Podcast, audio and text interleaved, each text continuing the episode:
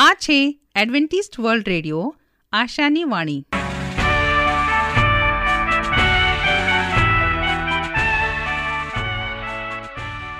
અમારા આજના પ્રસારણમાં તમારું હાર્દિક સ્વાગત છે. આજે તમારા માટે અમે ખૂબ સુંદર સ્વાસ્થિક અને આત્મિક વિચારો લાવ્યા છીએ. પણ તે પહેલાં સાંભળો, દેવની સ્તુતિમાં આ સુંદર ગીત.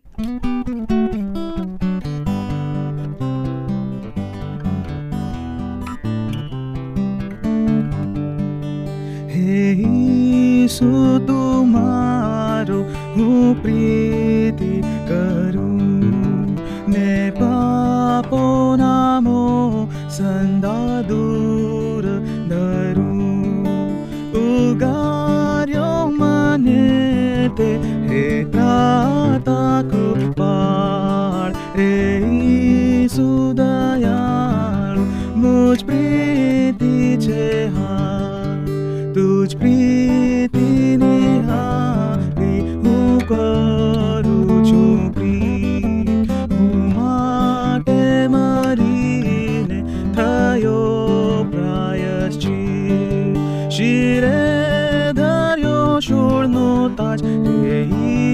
ઈસુ દયાળુ રે ઈસુ દયાળુ મુજ પ્રીતિ છે હા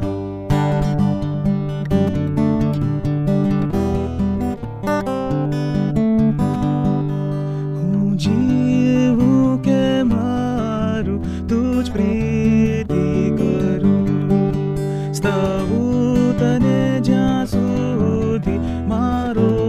શ્વાસ ધરું. મરણ સમે વળે શીત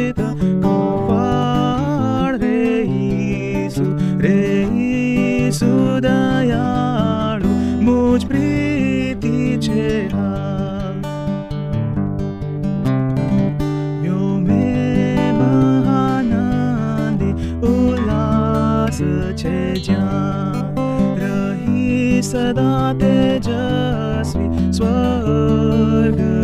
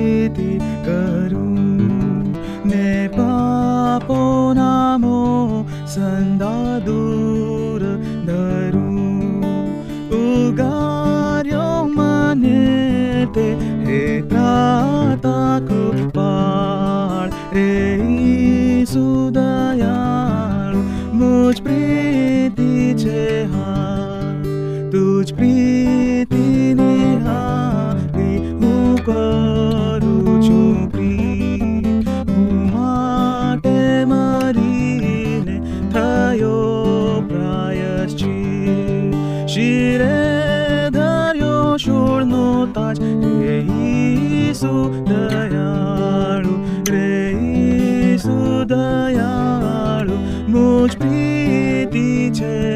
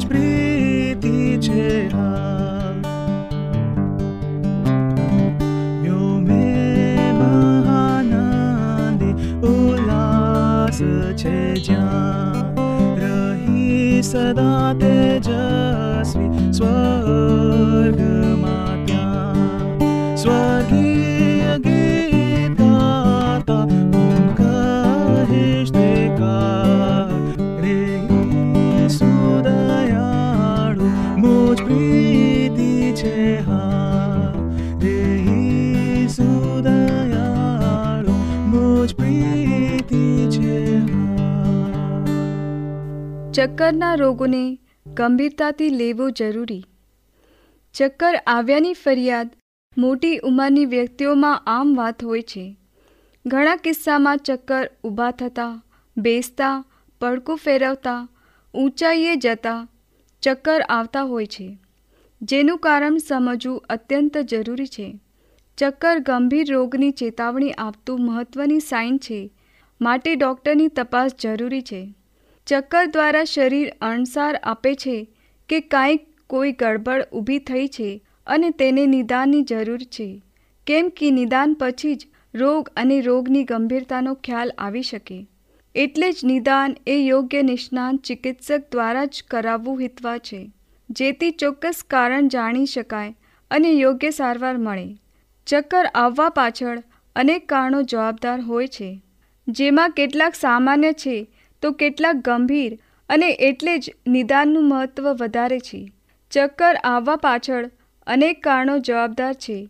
જેમ કે જૂની શરદી, માથાનો દુખાવો, મગજમાં ગાંઠ, શારીરિક નબળાઈ, લોહીની ઉણપ, એનેમિક, લોહીના દબાણમાં થતી વધઘટ, ચશ્માના નંબરમાં વધઘટ, વધારે ઊંચાઈ ઉપરથી જોવાના કારણે, દવાઓની અડઅસર રૂપે થાઇરોઇડ ગ્રંથિમાં ઓછા રક્તને લીધે કાનમાં ઇન્ફેક્શન રસી કે મેલના ગઠ્ઠા જામી જવાને લીધે, પેટમાં ગેસ કે સંગ્રહણીના રોગના લીધે, હિસ્ટેરિયા આંચકી જેવી બીમારી, તંબાકુ કે બીજા નશીલા પદાર્થોનું વ્યસન, કિડનીની નબળાઈ, પેશાબમાં પ્રોટીન જવું, વાહનમાં પ્રવાસના કારણે, ચિંતા, ડિપ્રેશન જેવા માનસિક રોગોના કારણે ચક્કર આવતા હોય છે.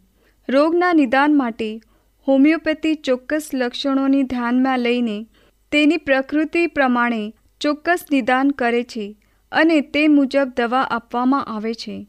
આ રોગમાં જોવા મળતા લક્ષણો અલગ અલગ હોય છે. ખૂબ જ જોરથી ચક્કર આવતા હોય તેવું લાગે. એક બીજું ફંગોળાઈ જવાશે એવું લાગે. સાથે માથાનો દુખાવો ઉપકા થતી વખતે થાય. કેટલાકને વાહનમાં મુસાફરી વખતે ઉલટી ઉપકા અને ચક્કરની ફરિયાદ હોય. આંખની તકલીફ હોય. ધૂંધળું કે ડબલ દેખાતું હોય. માથું ભારે લાગે. આંખો ઉપર ભાર લાગે. ચક્કર આવતા લથડિયું ખાઈ જવાય. ડાબી કે જમણી બાજુ જોતા ચક્કર આવે. ઉપર જોતા કે દાદરો ચડતા ચક્કર આવે. એકદમ માથું ફેરવતા કે ઉપર નીચે કરતા પણ ચક્કર આવે. પડી જવાશે તેવું ડર લાગે. તો કોઈને ગેસ, અપચો, કબજિયાતના કારણે અથવા એકાએક વ્યસન છોડી દેવાથી એ કારણે પણ ચક્કરની ફરિયાદ હોય છે. બહુ ગરમી કે તડકા કે ગરમીના કારણે પણ ચક્કર આવતા હોય છે. જેમાં માથા પર પથ્થર મૂક્યો હોય તેવું વજન લાગે છે. કેટલાકને ઉઠતા, બેસતા કે સૂતી વખતે પણ ચક્કર આવવાની ફરિયાદ રહે છે. બધું ગોળ ગોળ ફરતું લાગે. હરસ, મસા, મરડો જેવી તકલીફ કારણ એના કારણે કે બીજા કોઈ કારણસર ખૂબ રક્તસ્રાવ થઈ જાય કે ખૂબ ઝાડા ઉલટીના કારણે શારીરિક નબળાઈ આવે અને ચક્કરની ફરિયાદ રહે. ક્યારેક ખૂબ ઊંચી ઇમારત કે ટાવર જોતા ચક્કર આવે. કાનમાં ગણગણાટ સંભળાવા લાગે.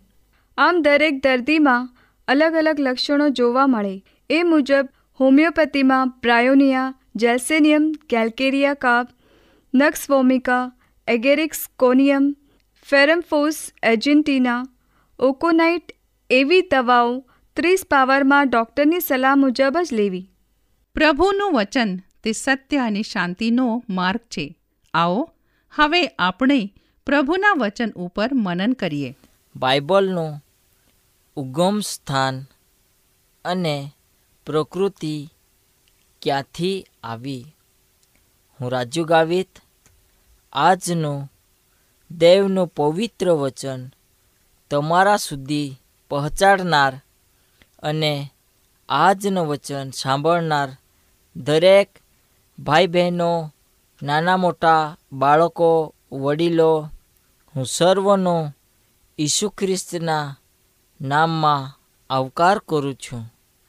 આજે આપણે દેવના વચનમાંથી શીખીએ અને તેનો સ્મૃતિ સૂત્ર છે કે પ્રથમ જ્યારે મનુષ્યએ સંદેશાનું વચન એટલે દેવનું વચન સાંભળીને સ્વીકાર્યો, ત્યારે તેઓએ દેવનું વચન માણસોનું વચન છે એમ નહીં, પરંતુ તે ખરેખર દેવનું વચન છે અને દેવ તરફથી છે એવી રીતે સ્વીકાર્યો.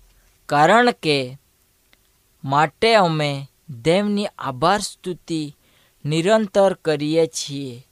એવી રીતે આપણા જીવનમાં દેવનું વચન પ્રથમતા આવે છે.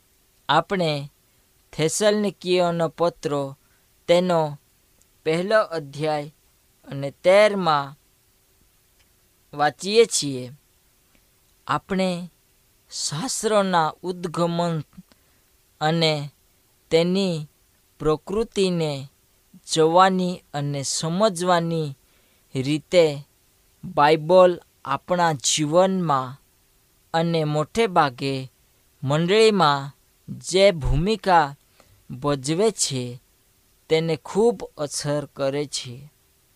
જે સમયે મનુષ્ય એક ભયમાં બીજ વાવવાને જાય છે અને તેને આશા હોય છે કે હું બીજ જમીનમાં નાખું છું. એનો ફળ મને આવનાર દિવસમાં સમયમાં અથવા મહિનામાં મળશે. પણ જે સમયે મનુષ્ય જમીનની મશાગત કરે છે અને તેમાં બીજ નાખે છે, તે સમયે તે તેના મુખમાંથી શબ્દો કાઢી શકતો નથી કે હું આ બીજ મારફતે કેટલો નફો લઈ શકું છું? મને કેટલો ફાયદો થશે? એવી જ રીતે જે સમયે મનુષ્ય તેના જીવનમાં, તેના હૃદયમાં દેવનું વચન સ્વીકારે છે અને સાંભળે છે અથવા દેવના શબ્દો તેના હૃદયને સ્પર્શ કરે છે, ત્યારે તેને આ બાબત ખબર પડતી નથી કે હું મારા જીવનમાં આજે ખરેખર શું પામ્ય છે. પરંતુ દેવનું વચન આપણા હૃદયને તે સમયે એક આનંદ અને પૂર્ણ રીતે બદલાના વિચારો પૂરા પાડે છે. એવી રીતે શાસ્ત્ર આપણને શીખવે છે કે આપણે અર્થઘટન કરીએ તે પ્રગટીકરણ અને પ્રેરણાની પ્રક્રિયા વિશેની આપણી સમજણથી નોંધપાત્ર ઘડાય છે તેમજ પ્રભાવિત થાય છે. જો આપણે પવિત્ર શાસ્ત્રને વ્યવસ્થિત રીતે સમજવા ઈચ્છીએ છીએ, તો સૌ પ્રમાણે આપણે બધા બાઇબલની સાથે કેવો વ્યવહાર કરવો જોઈએ તેના માટેના સિદ્ધાંતો આપણને નક્કી કરવાની જરૂર પડે છે. આપણે જીવ, વિજ્ઞાન અથવા ધર્મશાસ્ત્રના અભ્યાસમાં ઉપયોગી અનુભવ સૂત્રોને આધારે ગણિતનો અભ્યાસ કરી શકતા નથી અને ઇતિહાસનો અભ્યાસ કરવામાં વપરાતા સાધન વડે આપણે ભૌતિક વિજ્ઞાનનો અભ્યાસ કરી શકતા નથી. તે જ પ્રમાણે નાસ્તિક રીતભાતો જે ઈશ્વર નથી એવા અભિગમ સાથે બાઇબલના સત્યને સાચી રીતે જાણી શકતા અને સમજી શકતા નથી. તેને બદલે આપણા શાસ્ત્રોના અર્થઘટન માટે ઈશ્વરના વચનના ઈશ્વરી માનીય પરિમાણને ગંભીરતાથી લેવાની જરૂર પડે છે. તેથી શાસ્ત્ર વચનનું યોગ્ય અર્થઘટન માટે આપણું જીવન જરૂરી છે. કે તે શંકા સહિત પદ્ધતિસરને આપણે બદલી નાખીએ છીએ અને વિશ્વાસથી બાઇબલનો સંપર્ક આપણે કરીએ છીએ અને આજે આપણે બાઇબલના ઉદ્ગમન સ્થાન અને તેની પ્રકૃતિ સ્વરૂપના કેટલાક પાયાના પાસાઓ વિશે અભ્યાસ કરીએ છીએ, તેના અર્થઘટન અને તેની સમજણ પર અસર કરતી હોવી જોઈએ. અને આપણે આજે દેવના વચનમાંથી શીખીએ બીજો પિત્તર, તેનો પહેલો અધ્યાય અને એકવીસ કલમ. ત્યાં લખવામાં આવ્યો છે, કેમ કે ભવિષ્ય વચન માણસની ઈચ્છા પ્રમાણે કદી આવ્યો નથી. પણ પવિત્ર આત્માની પ્રેરણાથી માણસો દેવના વચન બોલ્યા છે અને આ વચનો દેવના લોકોએ સારી રીતે અને સાચવી શકાય એવી જગ્યા પર તેઓએ લોખી મૂક્યું હતું.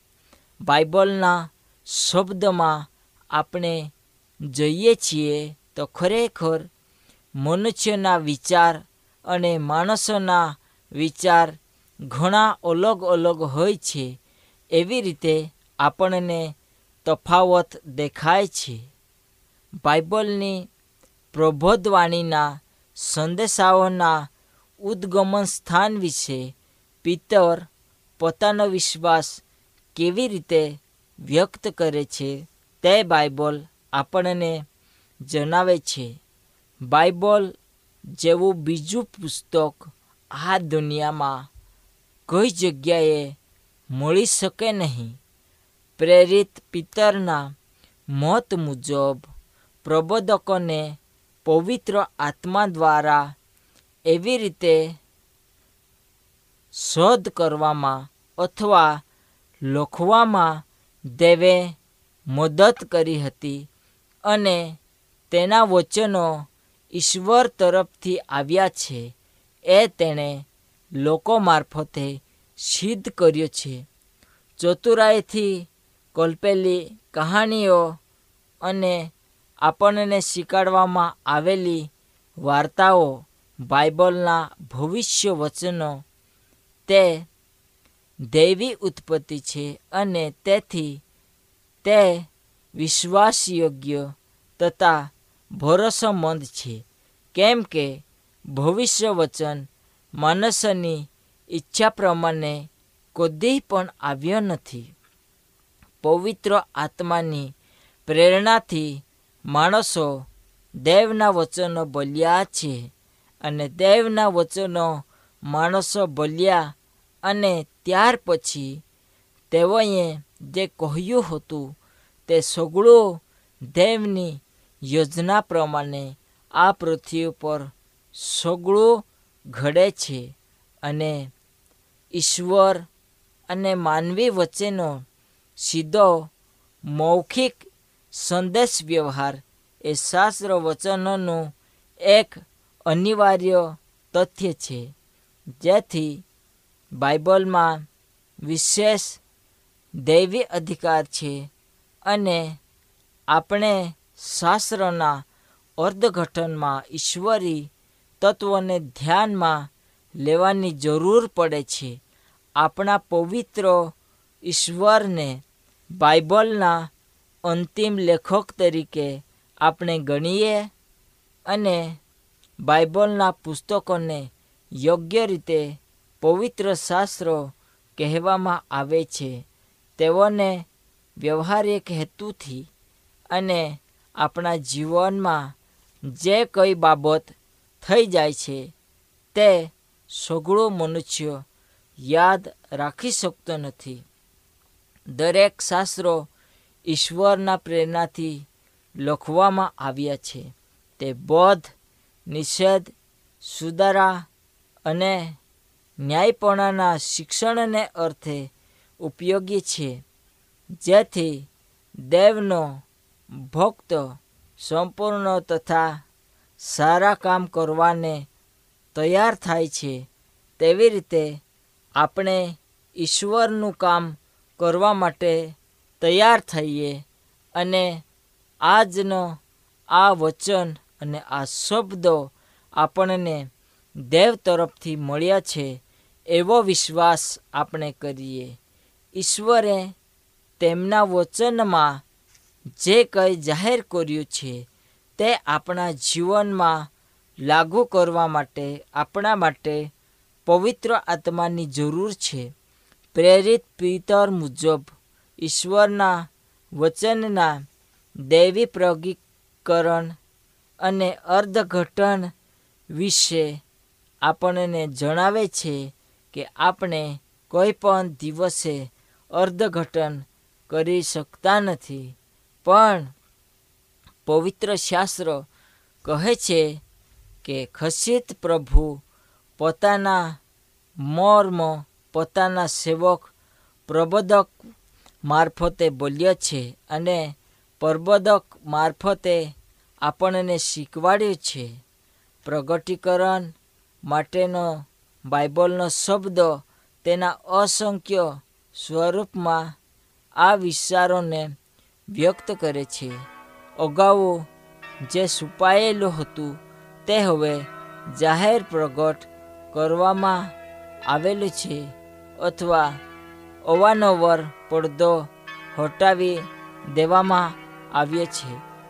માનવીય તરીકે આપણે આવા ખુલાસા પાડનાર પ્રગટ કરનારની આપણને જરૂર નથી, પણ દેવનું વચન જે કિંમતી છે તેની આપણને જરૂર છે અને આપણે પાપી મનુષ્ય તરીકે પાપી સ્વભાવ છે. પણ ખરેખર આપણે દેવની પાસે આવીએ છીએ તો દેવ આપણા જીવનને બદલી નાખે છે અને વચન તેના તરફથી મળેલ છે, એવો વિશ્વાસ આપણા જીવનમાં તે ઉત્પન્ન કરે છે. પ્રાર્થના કરીએ, મહાન દયાળુ ઈશ્વર પિતા, આજનો દિવસ બદલ તમારો આભાર માનીએ. આજનો વચન અમે શીખ્યા છે, અમને સર્વને તું સહાય કરજે, મદદ કરજે, અને તમારા કહ્યા પ્રમાણે ચાલાય એવું તમે થવા દો. પ્રાર્થના ઈશ્વર પ્રભુ. તમારા નામમાં માગીએ amen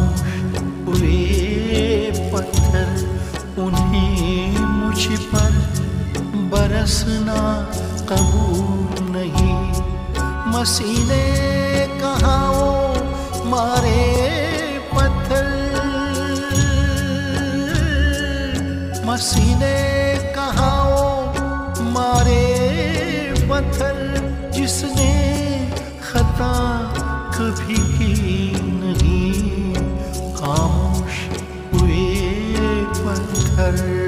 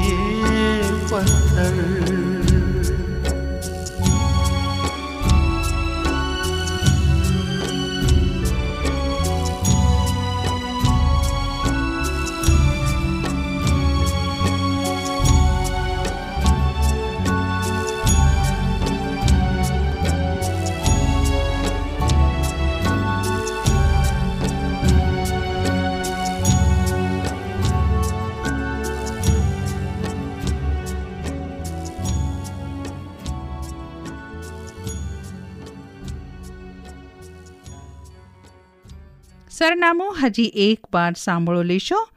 Adventist world radio, post box number એક ચાર ચાર છે, સેલેસબરી પાર્ક, પુણે ચાર એક એક શૂન્ય ત્રણ સાત. આ સાથે અમારો આજનો કાર્યક્રમ અહીં જ સમાપ્ત થાય છે. ફરી મળીશું આ જ સમયે આ જ મીટર બેન્ડ પર. ત્યાર સુધી પ્રભુ તમારી સાથે રહે.